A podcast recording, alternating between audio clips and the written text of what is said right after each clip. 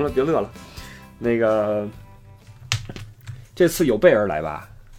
嗯，我看你刚才做了半天功课，据说你来的时候还跟车上写了半天是吗？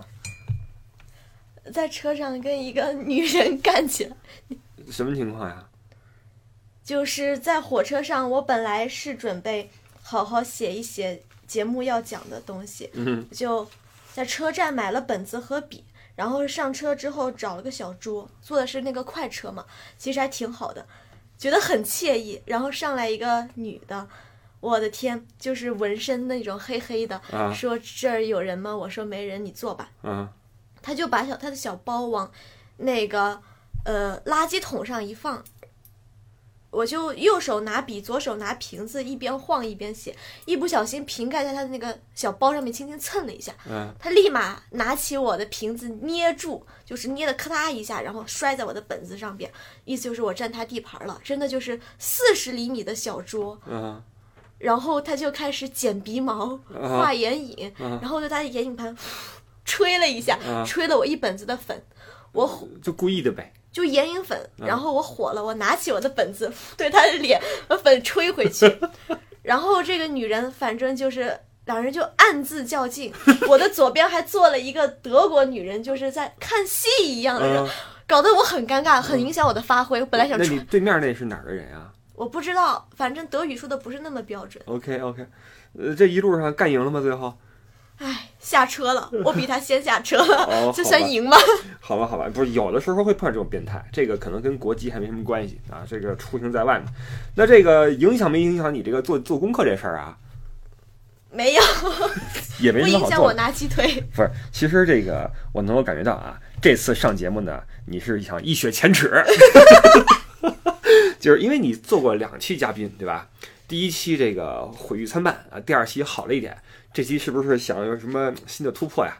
返场女嘉宾，欢迎女嘉宾返场。好，那么我们正式的来欢迎一下今天的女嘉宾啊， 三车可爱小梦洁啊，目前在我们听友群三群里面，呃，以前聊过两期，那这一次呢，身份不一样了啊，这次是以一个马拉松跑者的身份继续和我们来聊一期节目，我们这一期呢，主题是马拉松啊。这个，我先问问你吧，你是如何开始你的马拉松生涯的呢？嗯，是这样的，嗯，就是我是在一个比较宽松的学校上学，就是基础教育的时候，然后那个时候有扬州马拉松，我是扬扬扬扬州人嘛，哦，就是那个刚刚那个切掉结巴了，就是我是扬州 人，然后，嗯，扬州它办马拉松是比较早的，就是不同于现在的很多赛事是体育公司承办的，嗯我们扬州马拉松是政府承办的，可能是为了促进旅游啊什么的。哦然后鉴真不是也是路过扬州嘛？鉴就是我们叫鉴什么呢鉴真和尚，鉴是个河的名字是吗？鉴真和尚。哦鉴鉴真啊对，OK，所以扬州的马拉松的名字叫鉴真扬州鉴真国际马拉松，哦，它是以那个失明的鉴真和尚那个以一个我不知道应该怎么说，反正那个时候因为没有人了解马拉松这个事情，那时候是二零零八年。那个时候我是去看过，二零零那个时候我还是小学，我没有报。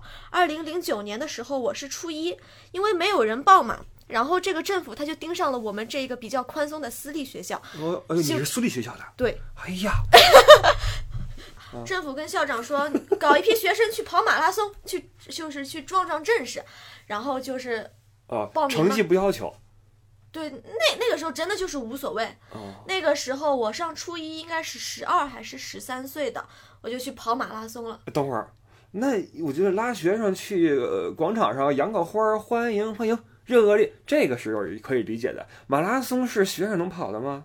因为那个时候国民就是体育意识没有那么那完完善，包括就是安全这个方面其实没有那么的哦，也就是当你时懂万一跑趴下来也就趴下了，索性没事儿。对。但是大部分学生不会把自己跑趴，大家就是去凑个热闹，不想上课。哦，起跑在就行了，是吧？中途实在不行退赛也不丢不丢人，是吧？嗯，那个时候是花个，我记得那个时候很便宜，五六十块钱，不是，你们还报花名钱呐？报报名费五六十啊。你们去去撞阵势，当临时工还没有盒饭，还得花钱。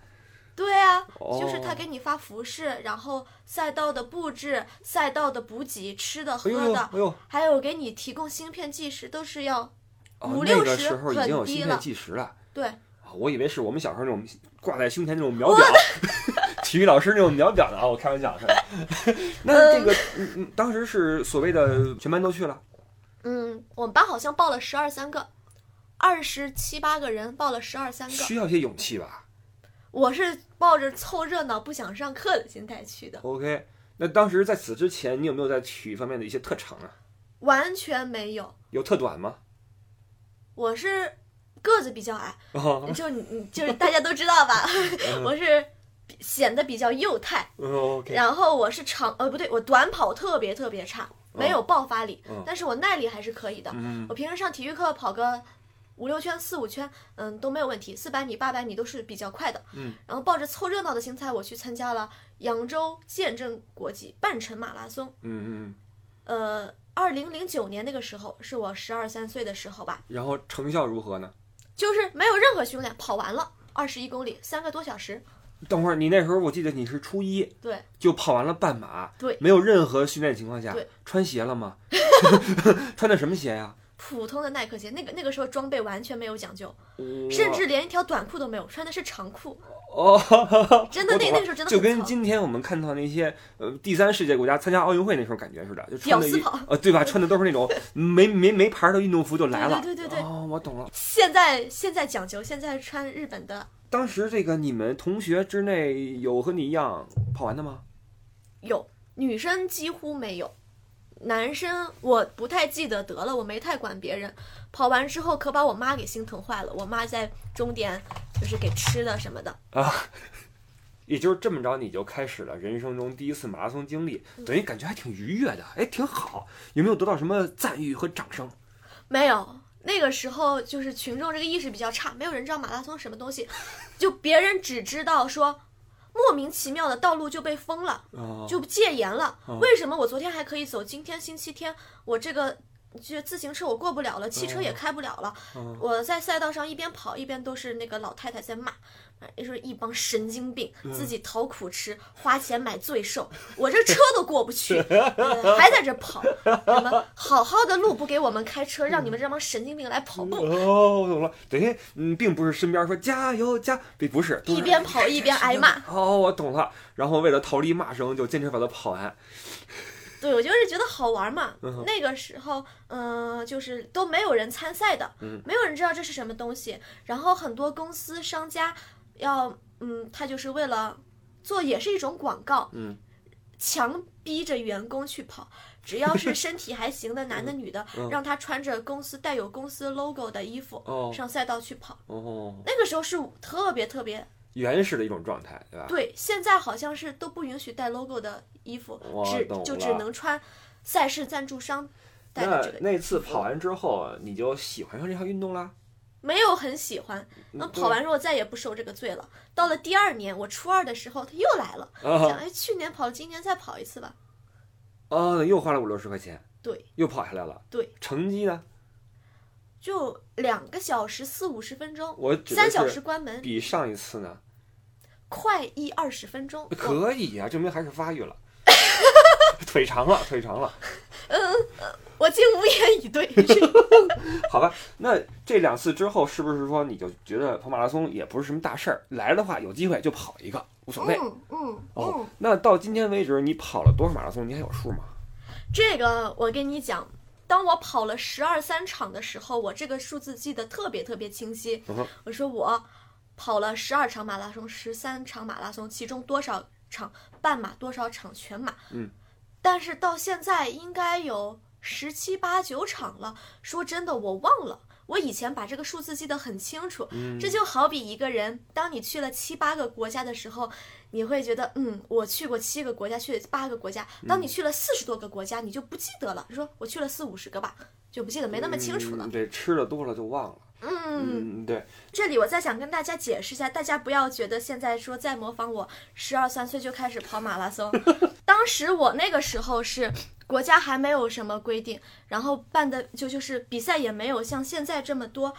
当我在十六岁那一年的时候，国家规定满十六周岁才能跑全跑跑半马。哦，当我十八岁那一年的时候，国家规定满十八周岁才能跑半。为你量身定制的一种一个一个规章对制度。反正，所以我很有幸就在十八岁之前跑了四场马拉松。马拉松界的童星，其实，哎，也不 算了，小猴子一样感觉。哦，那我想问的就是，跑步这事儿是不是分天分的？因为呃，韩寒你知道，他也是跑步方面很很厉害，他也是抱着无所谓试一试的态度，就跑了很很很很厉害的名次下来。哦，是吗？对的，他当时不是松江的嘛。然后这个事儿，你觉得跑步这玩意儿有什么技巧没有啊？或者怎么练呢？绝对的，就是跑完马拉松是绝对是要有天分的，哦，但是跑出一个好成绩是要刻苦训练的。也就是说，确实有些人他怎么练也就那那么回事儿了。嗯，大部分人练一练，其实我觉得二十一公里是很简单的，嗯四十二公里不一定。 OK，这个二十一公里我没跑到过啊，我最多跑的是十一公里。跑完之后，我觉得我的膝盖开始有点疼，就是我觉得不舒服了。而且呢，对我来说，跑步这个事儿啊，因为现在很多都市人啊开始跑步，戴着那个各种蓝牙耳机啊，嗯或者在健身房看着电视跑，嗯要么出去在街上跑啊，农农农田，以前我在农田跑，住的地儿 离郊区近啊。那跑步这事儿对我来说，一是累是肯定的哈，还有一个我觉得更要命的是什么？无聊，就是你跑之间这个一小时你，你你你想点什么？你说你手嗯头没事儿。这是让我觉得很难受的一个。有人说，那找个伴儿，找个伴儿你也不能说话，你得调整呼吸，对吧？嗯，你是怎么克服这个无聊的？我想问问。我觉得我跑步是特别喜欢这种状态，这个时候你脑子里会戏很多。比如说我在赛道上，我看，嗯，旁边这个人鞋跟我一样，但是穿起来没我帅，就是戏很多。哦哦，而且，嗯，你知道村上春树有本书叫《当我跑步时想些什么嗯嗯。嗯》，就这个里边他就是。因为村上春树也是个喜欢长跑的人，嗯而且你跑着跑着会跑嗨，到那个时候你不会觉得无聊。过了两个多小时，反正跑跑过了十五六公里那个撞墙区之后，你人是会机械的惯性的运动跑，那个嗨时候了你不觉得累，嗯，那个时候你听着音乐，反正我是觉得特别嗨。哦，有一种，就是那那种感觉会让你上瘾。你你长期不跑长跑，你会很难受。这就是我所说的多巴胺的分泌带对来对的。对对对对对，就是这个。个，就也是一种上瘾，对吧？那所以听众朋友们，大家可以自行去考虑一下啊。反正我是觉得特别无聊，可能我这个撞墙撞多了，我就没过去，我就回来了啊。对你应该，我觉得你应该再坚持一那下。问题是膝盖疼了，你知道吗？啊，膝盖疼有几种那个原因，嗯一个是鞋不行，嗯你的鞋让没有缓冲，嗯，你没有穿专业的跑鞋，专业的跑鞋是要有那个缓冲的话，那个地面对你的膝盖的冲击会减减小。小。第二个是你太重了，呃哦，体重太大，有道理你，肯定是伤膝盖的。我懂了，我懂了。体重就不提了哈，不太高兴提这事儿。那鞋这东西，缓冲是所谓的我们说的气垫技术吗？或者什么什么吗？你是说所有的气垫鞋都适合跑步吗？这个不是，这你要到专业的店里边去挑自己，包括嗯，去去挑合适的，人家会根据你的鞋的那个怎么说呢？会根据你的体重、你的配速，嗯那个一般那种跑神级别的那那那种。配速是在三分多、四分多的那种，它的装备一定是要越轻便越好。嗯，像我这种小跑渣是以完赛、以安全跑完、嗯安全完赛为那个前提的，鞋重一点无所谓，但是一定要好，要缓冲，无嗯伤跑。无伤跑是跑步的最高境界，就是跑步千万不要受伤，不要把自己给跑伤。然后别为了成绩怎么着，结果好家伙爬回去了，是吧？嗯然后国际马拉松它一年有几起儿啊？好多起儿是吗？这个数不胜数，然后现在好像有数据说平均。全国各地平均一天有两场还是三场赛事，哦，是这样。现在的公司非常的多，大赛事、小赛事，有认证的、没认证的非常多。那这马拉松比赛承办方是永远是同一个组织还是？不不不，这是不同的体育公司，啊，有些是政府承办的，也就是说，只要距离到了都叫马拉松，并不是说只有国际马拉松协会组织的，就好比国但际是足有联没有组织认的？啊证是一回事儿。你跑的是金标赛事、银标赛事，有有没哦，有我懂国了，国际体嗯体，我联？就是这意思。这你个比如说这个足球赛，对吧？九十分钟你踢一场就是足球赛，但是问题是它有有这个中国足协举办的，或者说亚洲足联举办的、欧洲足联举办的等等的比赛，这是不一对对样的。对，还有什么海淀区啊儿童比赛什么这种嗯哦，的，我知道了，有回龙冠杯什么的那种那种小区联赛哈、那这个你跑的都是一些正规组织的吗？还是说也有这种山寨的什么的？都有，看你的时间、精力和财力。哟，怎么说？时间怎么说？嗯，比如说这段时间我恰好不在这个城市，就就比如说北京马拉松，那时候我没报上，我很想参加一次北马，嗯但是就是各种就是我没有提前去报，然后没有抢上名额，然后等第二年的时候，那个时候我已经不在北京了。哦，我以为你的意思是我出差去趟兰州，正好哎有一场比赛，我脱了衣服不去。不 不，提前要一般提前两三个月报名的，好好好好好，有些大比赛是要抽签的，这是为什么？有些就是我没机会跑，是因为我抽签抽不上。哦，是要摇抽摇签的号的，对对对，懂了。也就大是比说，赛是要想跑的人还挺多的。嗯，好，这是时间。那这个财力方面怎么说呢？如果你抽签抽不中，是可以花钱买名额的，哦哦，我票贩子有，对，懂了。花钱买入场啊从券。票贩子那块儿去买那个号儿去，然后再去跑嗯去。也就是说，先去摇号儿，摇不着的话再买号儿，这么个意思。嗯，买一个号儿多少钱啊？各个比赛不一样，国内的我不知道，因因为在国内我没有接触过，就是这个，嗯我是买过柏林马拉松的名额。柏林马拉松大家知道世界六大满贯，但应该它是世界六大满贯里边最便宜的了。嗯，是一百六十欧啊，折合成人民币一千三百元左右。但是大家注意了，这个区别在于，如果你抽中了签，呃，我我不知道报名多少钱，报名好像是折合人民币八百元到一千元。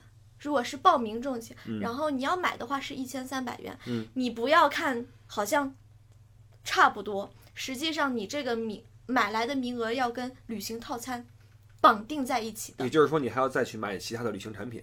对，就是一般是宾馆套餐，哦，你一定要买他提供的宾馆。作为学生嘛，我买的一般就是最便宜的、最低星级的、最最最少晚的酒店。嗯，也就是说，马拉松这事儿其实它也和这个就好比这个展会和旅游一样，就跟当地的这个住宿啊、什么餐饮、啊、当然了，结合在一起了，捆绑销售是一个它大的一个赛它也事。要带动经济。对的，对的，对的。那你在欧洲跑步的事儿，我们待会儿再说。我想先问一下，你在这个马拉松这个赛事这个这个这个这个范围内啊，你除了以跑者的身份去参与之外，还有其他的方式去关注或者参与过吗？嗯，有，就是我在镇江马拉松，呃，镇江半程那个马拉松的时候当过兔子。兔子是什么东西啊？兔子就是赛道配速员，干嘛呀？就是嗯，是这样的，就是兔子是为跑者服务的一种跑者。啊，然后我们身上呃就是当时，比如说我参加的是，嗯，两个小两个半小时，嗯，跑完半程，就是这么一个配速，我是成为这么一个标杆，然后我身上贴着这个标，身上做着标记，大家看到我，大家超过我就知道，哦，这场比赛我能在两个半小时之内完成，哦大家跟着我跑就能，就比如说有的人目标就是两个半小时，他可以跟着我跑，完成他的目标。但是你的任务是保持这个配速。对，我是云以云配速，然后要在两个半小时跑完。那挺难的啊呀，不超过这个容易。那当天你状态不好，比这个慢可怎么办呢？所以这就是选拔兔子是有很严格的标准的。啊，然后我记得当时镇江这个好像是搞了一个投票，就是嗯，我把我的照片还有我的跑步经历上传，然后让很多嗯跑参赛者来投票，我好像是赢得了这个。他当时好像是一个一个半小时完赛，呃，选两个人；两个小时完赛的兔子选两个人；两个半小时完赛兔子选两个人。然后我就正好被选到了这个组。 OK，呃，你作为兔子来说，你的最好成绩要，嗯，比如说他必须要求你曾经在两个小时十分钟完赛过三次以上，对，你要才比能你你那个任务要好对才行。对，然后让你当这个兔子。那除了这个你的成绩要求之外，当兔子还有什么其他的标准吗？就是当竞争很激烈的时候，看脸、看性别、看年纪。 看脸也是标准啊。 那当时当时是什么情况？当时因为你这个貌美如花，然后这个年轻又是女性，所以就占便宜嗯。了。对，当时天就就是有一个小的那个是，嗯，我当时只有十八岁，还是十九岁，哦，出大家长觉城，得是一个非常年轻的兔子。嗯，对，然后这也是赛事的一个亮点。然后赛事就可以说，这场赛事我们有一个十十几岁的兔子，哦，懂了，嗯也是个风景线，这就是我觉得国内选兔子有那么一丁丁点儿，而这跟这跟赛事规模有关。如果你是上海马拉松或者是北马，嗯，那个他绝对不可能按这个来那个的，因为那个兔子选选兔子是非常非常严格的。哦，也就是说，你作为兔子参去参与的那个赛事，并不是很大的一个赛事，对，哦，好吧，然后他有一个那个，因为兔子你就成为服务人员了嘛，嗯嗯，减免参赛费，嗯，报销车票，包食宿，哦，出好像后来还送了我一个什么小礼品，什么，呃，测测心跳的一个什么东西，我都忘了， 那你身后是不是跟了一群人嘟嘟嘟跟你跑啊，跟阿甘似的那种？也没有，也也也没有，因为我是两个半小时的兔子，两个半小时是很慢很慢的了，嗯，大家都是想往两个小时之内进，所以哦前面的兔子跟的人多，所以大家都想着千万不要被你超过去。 有点惨。我懂了。那这个你刚才说了这么多个地方跑马拉松哈，什么北京啊、上海啊、兰州、扬州等等。作为一个跑者，有没有攒这个马拉松这个这个这个爱好呢啊？比如说，有些人谈朋友，哎，他想谈个十二星座凑齐头，你知道吗？你们有没有一这种个 说？比喻好变态， 也就你会想 到吧？那你们有没有说攒这个城市的习惯呢？有攒大赛事的，有追着赛事跑的，哦，职业的那种跑家是吗？你这玩意嗯，儿不挣钱，他不是职业跑家，啊，都是自费的。但是有人财财力够了嘛，要哦追求那个。哦知道马拉松现在成为中产的一个标杆儿对一个就是必备那个。我跑了马拉松就比较。看似高大上，嗯其实对哦成本蛮低，就一双鞋就 OK 了的一个运动。但是它代表了一定的你的付出和你的毅力，对吧？嗯，对，因为现在我们经常在这个朋友圈啊看到各种晒运动的，发现没有？嗯，近几年开始了哈，这个各种中产晒这个健身房的哈，这个呃做平板的时候让人拍一个，对吧？ 要么就是练完之后一身汗的时候，啪拍一微距，拍那汗珠，对吧？其实说明你是还没有到那个没没够，哦，像我跑第三，嗯，第第一、第二场、第三场、第四场的比赛时候，都必须，如果我不发朋友圈、不记录轨迹、不上传朋友圈的话，我这场比赛就白跑白跑了，是吧？白跑了，嗯，我懂了。 就是这样。然后要秀定位，嗯 但是现在来说，我没有那么热衷于这个。哦，但是不管怎么说呢，呃，去运动是个好事儿，对吧？这个是我们这个这个生活一是质量变好了，再有就是我们对健康的追求也这个意识也跟上了。所以说，不论你是去呃健身房，不论你是去跑步，你适度的晒朋友圈，这个是没有问题的。你出去嗯旅游对吃个好吃的，或者说我最近新谈了个朋友什么的，都会发朋友圈，生活记录嘛，对吧？对对对，只不过你的目的要就别那么多，别太发散就好了。哎，说到这块儿啊，这个大家都说这个健身房，这个是一个容易培养暧昧气息的地方，对不对？马拉松圈有没有这种东啊有西？有有有有吗？有，哎，那都跑步呢，怎么？难道说跑着跑着步说，哎哎，我们加个微信，加个什么？这不可能啊！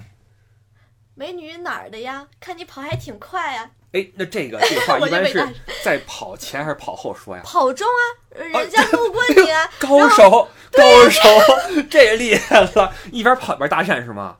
我去年跑柏林马拉松的时候就被人搭讪过，哦，人说：“哎，你也是中国人吗？我是从广东来的，你也来柏林，你你是专门来柏林跑马拉松的吗？”我说：“不是，我就在德国念书。”哦，然后就有时候会加微信， 真的假的呀？不是，那你跑到半道上，你们都带手机啊？不不带手机怎么记录轨迹？哦，是这样，等于说你的装备是自己随便带，对不对？就是说手机、钥匙链儿什么的，钱包你都可以揣身上。衣服什么的是有存包处的，对啊，是有存包处哦的。是我知道。但手机我是会带，哦，其他东西我不会带。但是 有有人是什么东西都带在身上的，逗死水呀、哦我了吃的、帽子什么，我我是装备不是那么的多。真的，一边跑一边加微信。 没有，嗯没有那么急切的要扫了， 没有，对，因为这个运动的时候呀，就像你说的，一是多巴胺分泌，再一个肾上腺素也得跟着走，对 吧？所以这个这个可能会有点那种什么哈。好，我们我们回到正题啊，刚才说哪儿了？但是不管怎么样，反正我觉得很好的一点就是，越来越多的人加入马拉松的这项活动。嗯然后，不管你是菜鸟还是跑神，不管你嗯的配速怎么样，你有没有完赛，有没有上收容车，然后 还发发朋友圈，哦嗯这个都无所谓，只要就是我觉得参与了，这几年中国的就是运动意识增强了，不是一丁半点儿。嗯，对至少你现在跑到路上，没有人会去骂你是神 经病。呃，是是是是是是。那在你看来，这个马拉松这项运动在咱们国家的这个呃普及啊，或者说参与人数啊，是说在在一直在走高吗？我个人觉得是的，嗯，也是，就包括我们平常的观察啊，身边的人，嗯，你总能接触到几个跑步的啊什么的。对对，我也我觉得是大家身边总那么有会认识两三个人，经常跑赛而事且这或个者是跑过赛跑事。马拉松的人呀、我觉得他们有一种共性，嗯就是他们多少还是比较能坚持一件事儿的。因为跑马拉松，它跟玩别的运动不一样，它确实是更需要一定的坚持和毅力。它需要你能够去死磕。你比如说，你去玩篮球，这跟你坚持，我觉得，除非你是真的苦练啊，苦练嗯动作技巧，那嗯否则的话，基本上你对抗赛也好，它是有对抗的嘛。所以对它是一个比较有有变数的、有有有有新意的一个活动。今哦天我跟知你玩，道明天我跟他玩，对吧？你像游泳啊，你像跑步啊，这种都非常的枯燥，我觉得。所以对这帮人还是有一定共性的，我认为。你可能在你看来，你觉得跑步是一项苦差，嗯，这是一项任务，这个苦差四十二公里我要去完成，很多人都是有这样，但是在我看来，我是很享受这个过程，我不觉得它是一个苦差，嗯，嗯，就是用两种，我平时是一个就是学生嘛，然后嗯压力很大，案牍劳形者。就是整天伏案写作业或者看电脑，嗯是一种自残。我觉得、嗯跑步跑长距离这个长跑又是一种自残，嗯这两种自残相互结合，非常的爽。 我懂了。跑步是将自己物化的一个过程，把你自己想象成一个机器，你不停的运作，不停的运作，非常的爽。你脑子里可以想点别的事情，像我暗恋的那个人现在干什么呀，啊就是很爽。这个时候你浪费时间，就是想七八，就是乱七八糟的事情，你没有负罪感。平时我、哦，有道理。我会有负罪感，哎呀，我又浪费了十分钟想这个贱人。啊，我懂懂 跑了步。的时候你干什么你就没有负罪感，反正你在跑步。呃，我懂了，我懂了。那这个一个是我们身边观察哈，跑步的越来越多。那你在跑欧洲赛事的时候，你这个来自中国的参与者也在人数在变多吗？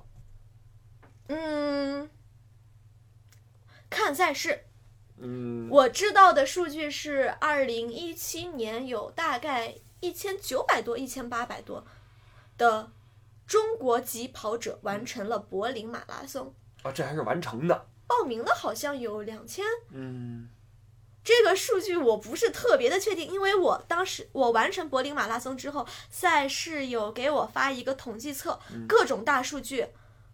嗯，但是那个册子我没认真看，被我丢了。我懂了。那这个一两千人里面，呃，来自中国特地来的应该也有不少吧？对，我觉得大部分应该都是。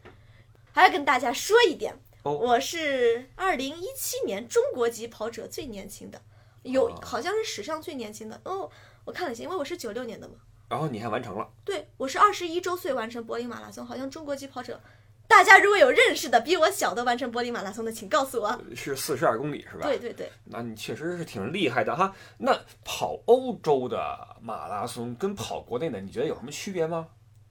我说实话，我在来德国之前对欧洲赛事还是觉得，嗯，有那么一点期待。后来发现不是，赛道都是也是很脏，哦，喝完水杯子都是乱丢，嗯会有男性跑者站在路边尿尿。嗯、但是啊、就就不同的是，欧洲赛事，嗯，平均速度比国国国内快，啊因为跑得快就是了。对他们好像是跑得快一点。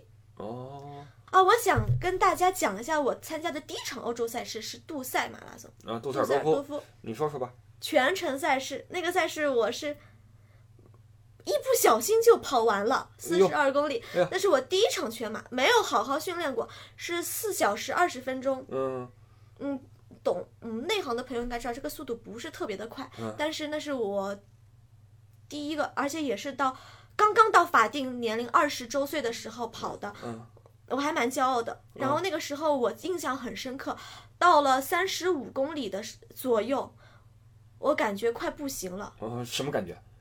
意识飘忽，哎呦，感觉魂飘出来了，哎呦，我天哪，真的是没有意识，快昏过去了，那不魂知儿道快到科隆了，已经。这就就不知道怎么回事，就嗯又缓过来了，哦就那么跑跑走走，过了一两公里，大概又缓过来了。我吃了点东西，喝了点东西，呃但是想想那一次真的特别的刺激，那我问一句啊，因为我没有跑过，因为像杜塞尔多夫它地儿也不大，嗯包括扬州地儿也不大，往哪儿跑呢？啊，这个路线规划也是赛事的一个，可以说它是很重要的一个。对啊，它是不是得让你经过一些好的景点啊？对对对，一般来说，你跑场马拉松能把这个全市最精、这个城市最精华的部分能看到。嗯一般来说，嗯，有些大城市它因为交通性是特别繁华，它会去一些偏僻的地方。啊哈。那像杜塞尔多夫，你应该跑进莱茵河边儿上了，对吧？对，包括那塔底下什么的。起终点都是在莱茵河边上。啊，很很好看，而且杜塞多夫，嗯嗯，就就是杜塞马拉松有一个特点是它的奖牌超级大，像个那种大饼似的吗？ 你你你这个笔画的刚刚好，就是李布傻的肚子三分之一那么大。 那那挺大的了，那挺大的了。那在你跑过的这些马拉松里面，哪一场除了杜塞这个啊，给你印象比较好，或者哪个城市你觉得比嗯较漂亮的？哥本哈根，哦，那儿你都去过。哥本哈根马拉松是最热情的马拉松，它的群众氛围特别好，嗯，很少有赛事说四十二公里全程都有观众在看，哦，这个哥本哈根是全程都有观众在看，可基本上能政府组织派人去了，小学生都去了。有可能，但是丹麦人民真的是很很喜欢运动，嗯，包括来参加柏林马拉松的丹麦人都特别多。大家我不知道大家知不知道这个位置，反正我去哥本哈根那一趟，我还是个穷学生，吃了不少苦。我是坐了大巴，嗯坐了一夜大巴，嗯从晚上八点到第二天凌晨五点，这一夜睡在大巴上。嗯，我，然后早上起来起来开始爬。没有，是先去早上五点到了之后，嗯就是不能休息，去领赛领领参赛包，嗯这个，然后签到什么乱七八糟的。嗯然后我是周五去的，周六早上到，然后周六忙一些赛前准备，周日跑，跑完之后那天晚上回来，周一再回来上课。哦，这个你厉害了，这背靠背赛程这等于是一个。然后就是在哥本哈根马拉松时候。我遇到了一个慕尼黑小姐姐，嗯她跟我一样，也是坐大巴连夜赶来，然后一个周末连夜赶回慕尼黑上大学的。嗯，就是这这个小姐姐至今还有联系，是因为哥本哈根马拉松结缘的。 也就是说，这个跑马拉松也成为了你四处去奔波的一个动力了。对，柏林马拉松，你还会再去跑第二次吗？会哦，等于说你的目的还不是是攒这个攒这个地名儿。都有都有。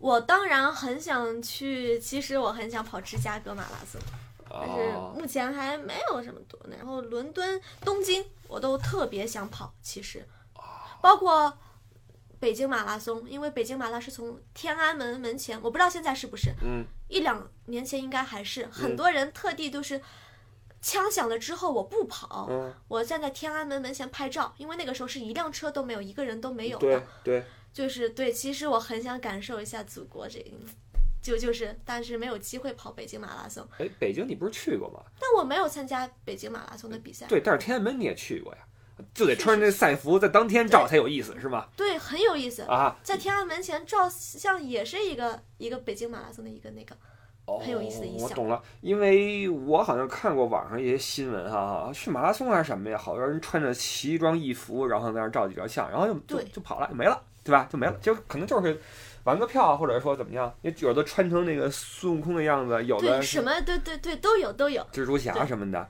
嗯，呃，我懂了。那在你跑过的这些城市里面，哪个城市相对来说体验不是那么好？嗯然后原因是什么呢？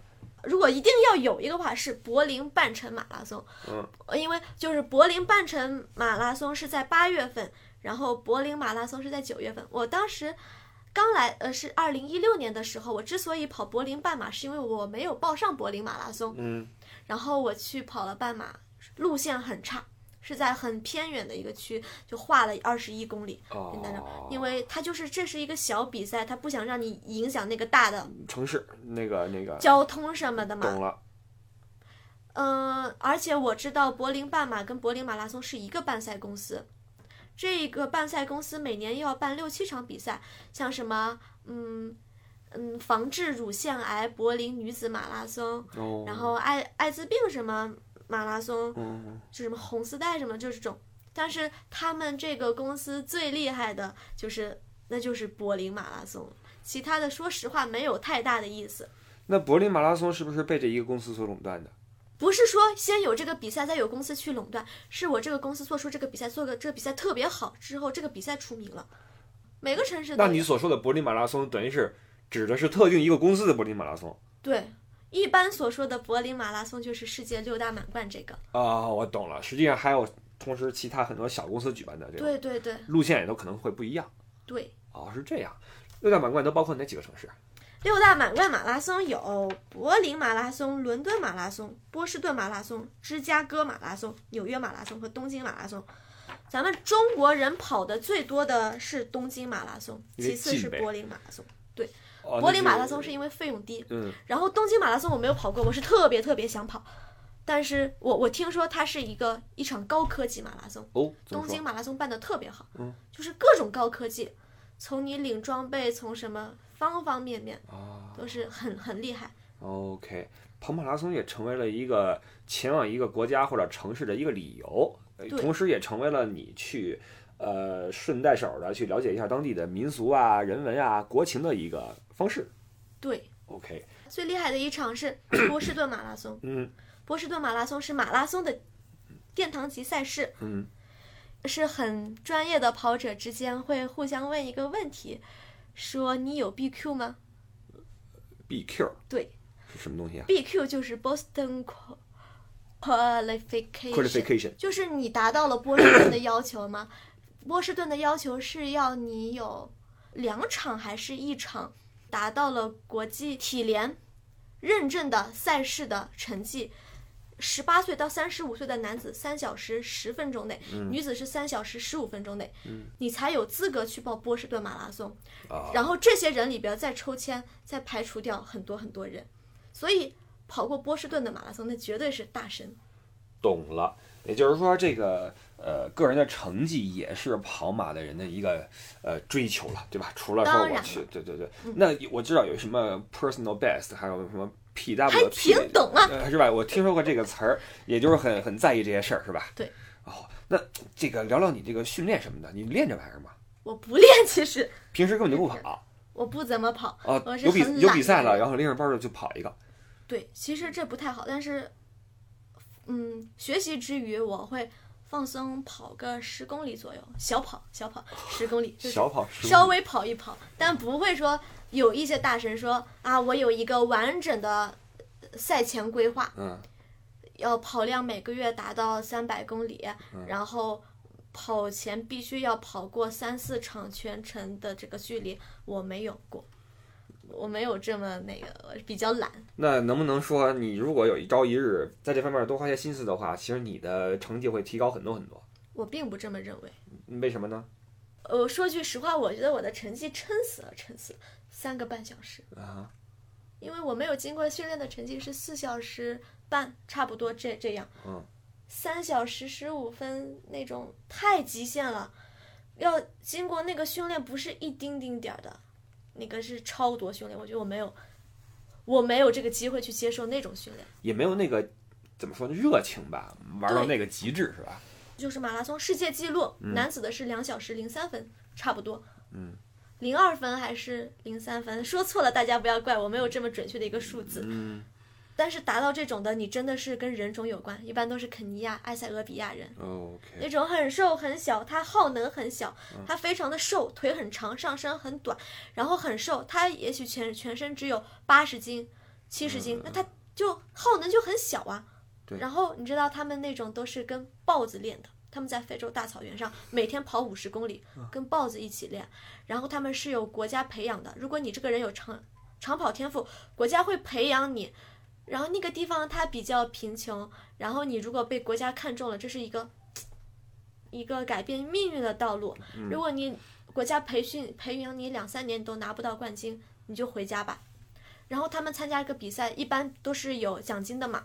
嗯，第一名，看各个比赛十万、二十万、三十万人民币还是欧元还是美元？人民币哦，大小赛事不一样，所以就有专门这种职业跑者去包揽了各大，就是哦所有四赛事处的刷冠军。去就挣钱了。对，四处挣钱，这也是很有争议的一点。现在好像已经不太让这这这些人来跑了，因为赛事不想把这么多奖金都给外国人。包括有一个职业叫体育经纪人，就一个人，他手上有十个八个呃肯尼亚选手，他让这些人到处去比赛，然后自己拿一部分钱。啊，帮他们去运作去，对，是是是有这种职业的，但是这也是一种争议，可以说这是破坏，嗯，体育赛事规则的，因为你 OK 嗯拿这个来挣钱。不说这些专业的，作为你个人来说，你参加马拉松可能只是一个机缘巧合，然后之后就觉得挺好玩的。那你有没有知道你身边其他一些跑者的故事呢？比如说有没有人说我就是要证明我自己，我就是要为了什么目标我来跑这个，然后我一定要拿什么成绩什么的这种？说实话，这种人我见的不多，那你见的那些，你肯定有这个跑圈的朋友，嗯、他们都是随缘吧，就可能我今年佛性跑家，我今年攒够了一趟去美国的钱，我就去跑一个芝加哥，跑一个纽约，或者我去年去过东京了，我今年就去其他地方，都是这样。要不要不然你知道跑马拉松，就是你机票，然后住宿花费的，包括你耗鞋呀，嗯，你一双鞋的寿命是六百公里，耗鞋、袜子、裤子什么，花费很高，很少。你说你得多有钱才能，就是我知去道去追这些比我赛知？道。不过对于我们这种圈外人来说，我觉得也不能够用我们的眼光去看待他们这种行为，因为任何事儿玩进去之后都是有意思的。嗯，不论是跑步还是钓鱼，包括你盘手串儿，对吧？搓核 桃，你任何事儿你搓进去这么不是养生玩儿进去了，你都会有点儿这个说法在里面。嗯，所以这个可能跑步这事儿，它就更牵扯一些，比如说，哎，新的技术呀，我们这这身衣服的这个重量啊，这鞋的减震功能啊，然后这水的这个这个，所谓的装备 党，哎，对了，任何的这个体育吧，都会有一批装备党出现，对吧？嗯就是我在去想其他事之前，我先把这个行头啊背的好点儿， 是吧？就是有句话叫，呃，那个配速不够，装备来 凑。但嗯是就就是你知道赛道上有些人穿的一身的紧压缩衣压、嗯嗯就是压缩裤，鞋子袜子都是品牌的，嗯你跑在最后面很丢人。哎，对，这几年穿压缩裤的，是不是那种跟秋裤似的黑色儿那种绑子？啊，你这什么形？我就不想跟你讲话 了。是不是就除了有一口儿之外，它就是一个秋裤？实际上，不不不，压缩肌肉是可以，就是让你的肌肉迅速缩缩紧，就就就是， 嗯，我知道，反就正是是有这 么一个科学依据开玩的。笑，因为近几年很多朋友在穿这种裤子去打篮球也好，嗯好啊，多我我懂就是我懂。里边穿一个这种压缩裤腿套那种一，样然后外边穿一短裤，对吧？啊看上去好像更专业一些。包括现在 NBA 也是，就美职篮，以嗯前我们小时候看比赛都是带一个护膝就完了啊，没有这种东西出嗯现。然后最近就开始都是这种，包括胳膊上缠的贴那个带子呀，那种那种东西啊啊，，越来那越个多。肌肉那个对胶带，对对对，高科技含量越来越多，其实这也是玩进去的一种体现。就是可能我跑的没那么好，但是我也去琢磨这肌肉，我这什么关节磨损对，我琢磨这个脚的这个这个什么受力点啊，什么这个啊，我也不懂啊，抓力什么的哈，对，就是哎咱咱咱你的玩儿脚嘛，对吧？内旋还有外翻，穿的鞋子都是不一哎样，的，对了嗯还对了。测个脚型，给你推荐个鞋款。对对对，所以甭管怎么样，玩儿先玩到位。因为我也见过一些国内的这个这个这个玩滑雪的，他其实是初学者，菜鸟，哎，对，来欧洲之后去买滑雪服，问我哪个是最好的，我就要最好的，呃，啊最高端最的。好的。对，那这个那也你会直接告诉他，你的这个能力还不需要不，我人，不会。但是问题是，你知道是尴尬在什么地方吗？ 嗯因为我只能去翻译，我又不懂这滑雪服什么的，嗯，所以我就问店员，我说 嗯找最好的。店员说我们这儿没有哪个是最好的，只有对最适合你的，对对吧？嗯，你得告诉我你的这个你是初学的还是怎么样，你你你你想要什么样儿的，对我再告诉你哪个适合你。他不会说，包括这是我认为欧洲，你肯定有体会，嗯欧洲的这些做销售的这些销售人员，他们的一个很对，不强卖，对他们也而且很实在。比如你去试衣服。长了就是长了，或者说他觉得这个有点紧不就合适是就是不就就是不合适，他不会说跟着你。首先他不会跟着你说，哎，这你喜欢可以试试，哎，这个你他不会说去去去。你比如说这裤子你长了啊，洗一水就缩了，短了没事儿穿上就长 了，他总总会去去去就这个卖这事儿去说事儿哈。啊所以他们在推销的时候，他不会去去去去以这个为目的，他还是挺实在的。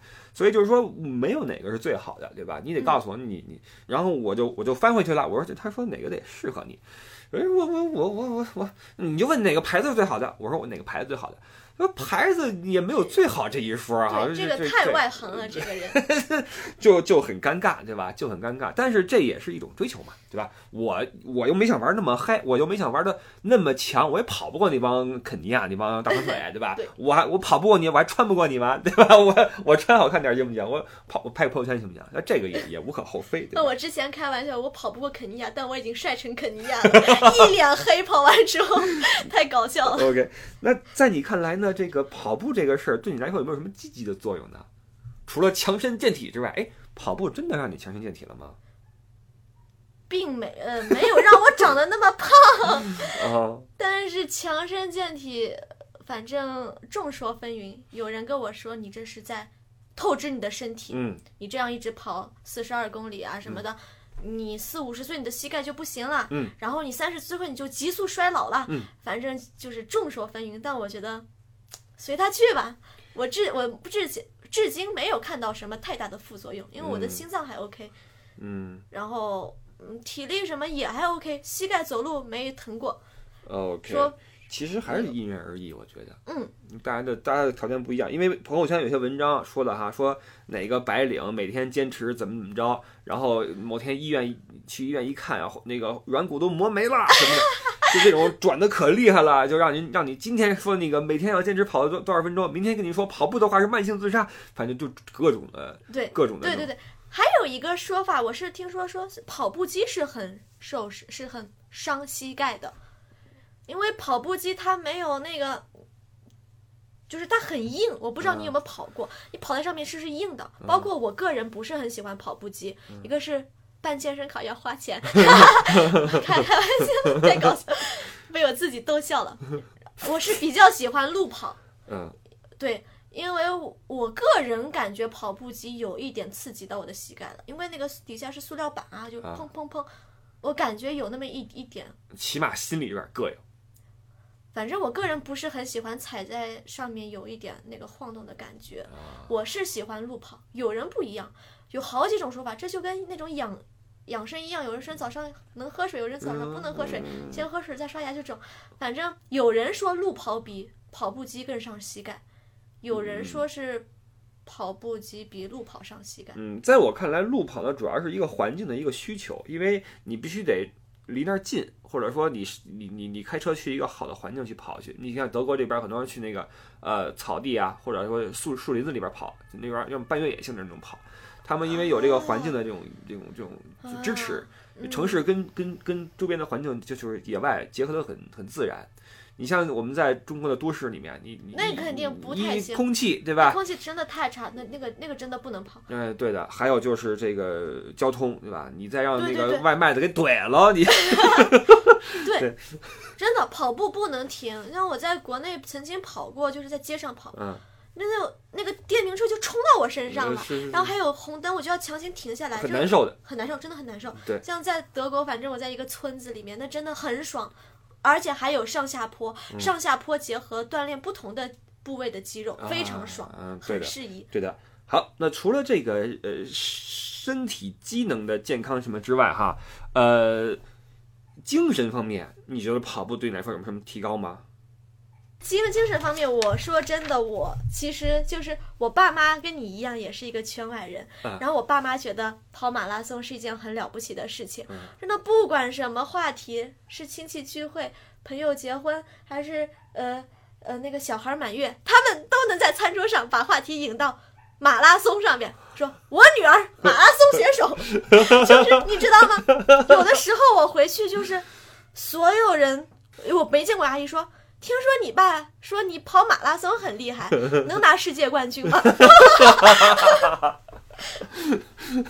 那个时候我被父母有一点带着跑，嗯那个时候我觉得哟，我还挺厉害的，我跑过五六场马拉松，嗯、你看，就是会有那么一点，你知道吗？就是甚至在申请学校的时候，我马拉松跑者是一个哦标签，嗯但是有一件事情是我在十位林上上预科的时候，我去参加科隆马拉松了，然后那个星期我旷了一节英语课，我就是没有及时赶回来，在科隆玩了。然后那个英语老师其实本来跟我关系特别好，然后我表现也很好，但是后来，嗯，下一次我去英语课的时候，英语老师对我很不开心，他说你为什么没有来上课？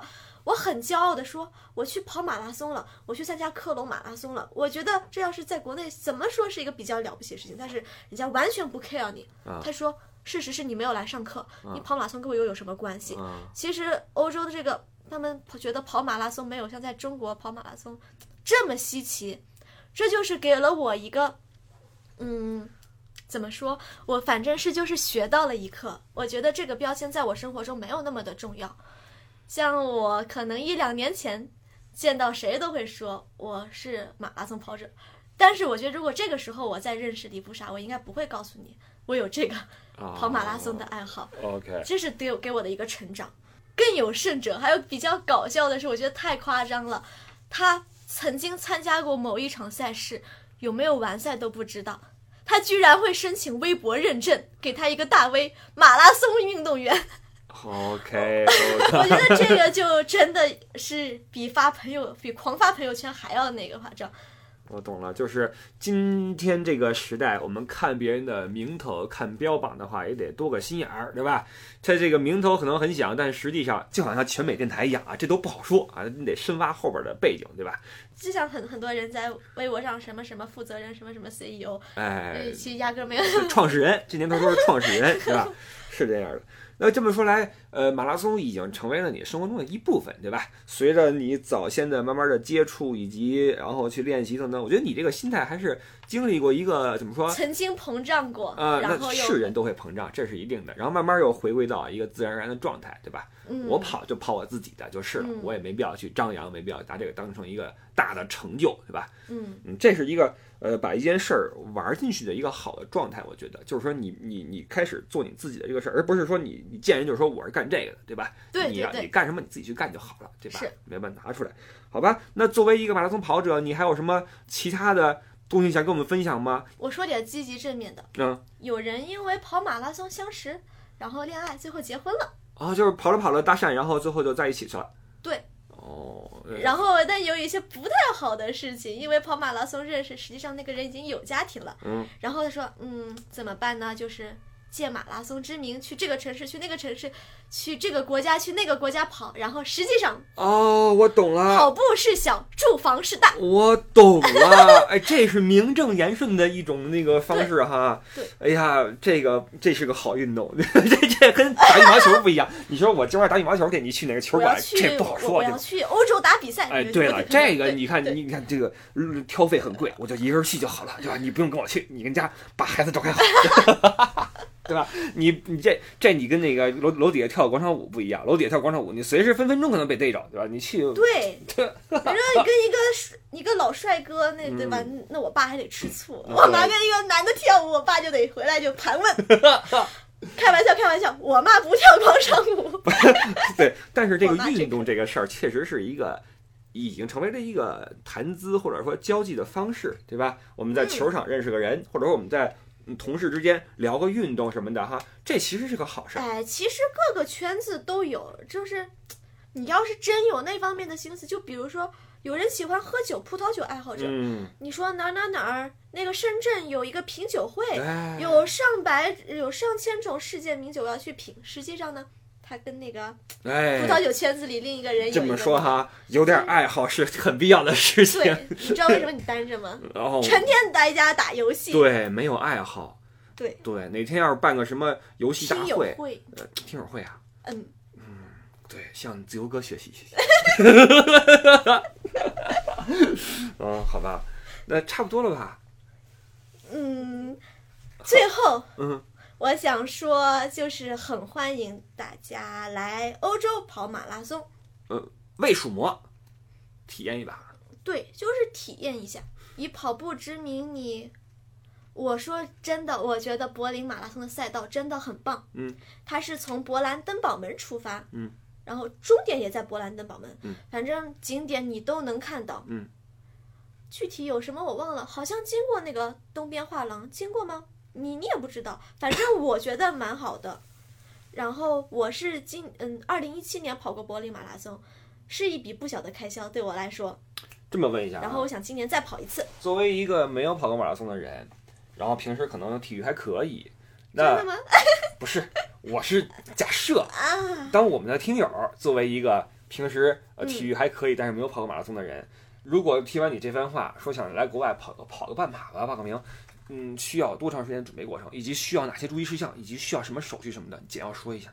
一般的赛事你就在网上网网上看，嗯、那个，如果说比如说你想跑巴塞罗那马拉松，嗯，这个马拉松名额不难抢，嗯，你就直接呃谷歌上面搜巴塞罗那 marathon，就国内还打不开谷歌，啊可以，我呃不不是我跟你讲，国呃国内有很多那个销售名额的公司，啊，通过他们去弄。对，你在微信上就能找到很多种平台，然后买个名额，什么巴黎马拉松，嗯这很简单，嗯，就几百块钱，嗯，这种很简单，然后就自己去为此去筹划、去训练、去买装备，嗯办个然后签证，然后你那个就反正就跟出国旅游差不多嘛。嗯现在也有很多体育旅游套餐嘛，嗯有什么有滑雪的，嗯。有什么跑步的、游泳、骑骑车的。那来国外跑马，我英语不太好，我出去别迷了路，我这跑到跑葡萄牙去了。